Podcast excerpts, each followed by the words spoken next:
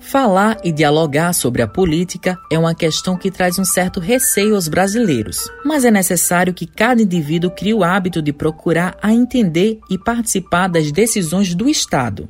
Ser cidadão é ser livre e ser autônomo apenas na medida em que eu participo das decisões de Estado. Ser autônomo é dar-se a si a própria lei. Então eu só posso ser realmente livre quando eu participo da construção das leis, das decisões de Estado. Esse é o depoimento da socióloga e professora de ciência política do Departamento de Ciências Sociais da Universidade Federal da Paraíba, Luciana Aliaga. A pesquisadora fala que a vida social é de cunho político e que a participação de cada indivíduo é essencial para a sociedade.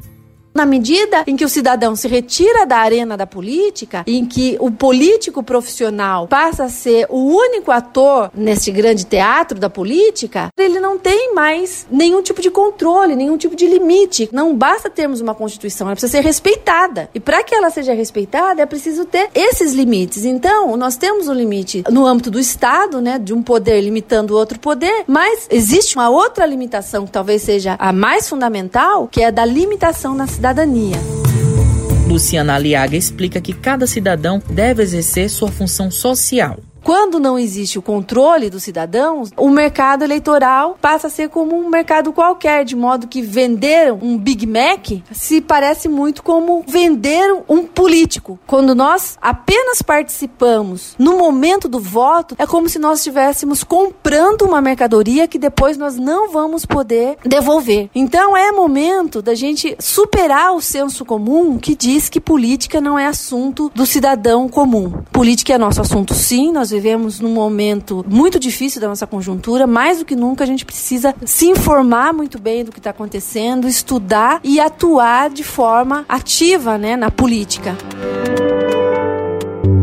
Em relação à participação política, os movimentos sociais têm como objetivo lutar pelo reconhecimento de direitos civis. A socióloga e professora do Departamento de Ciências Sociais do Programa de Pós-Graduação de Sociologia da UFPB, pesquisadora do Núcleo de Estudos e Pesquisas Afro-Brasileiros Indígenas, Cristina Matos, traz uma análise sobre essas questões de cunho social. Tem uma importância fundamental para o aperfeiçoamento da sociedade, para que um conjunto de direitos antes inexistentes passe a existir e se incorpore ao nosso cotidiano de tal forma que a gente acha que eles estiveram sempre ali. Se a gente pensar nesses movimentos, a gente tem uma ideia de como a organização dos movimentos sociais ela atua e como ela é um mecanismo de esperança para a sociedade. É interessante que a gente pense nessa dimensão dos poderes, que é legítima, que é importante, mas que a gente pense sobretudo na dimensão da sociedade que se organiza e que pode, através dessa organização, exigir que essa sociedade seja mais justa, que ela possa ser mais solidária e que algumas ideias que aparecem como ideias tão abstratas se tornem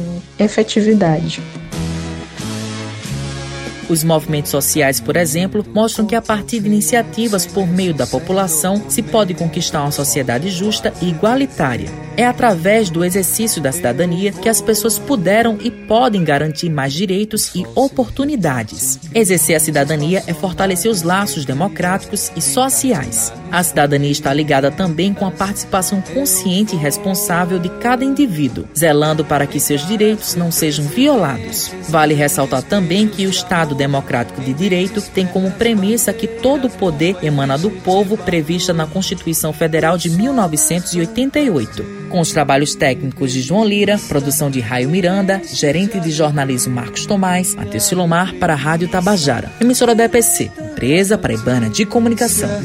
Eu vou por entre fotos e nomes, os olhos cheios de cores, o peito cheio de amor.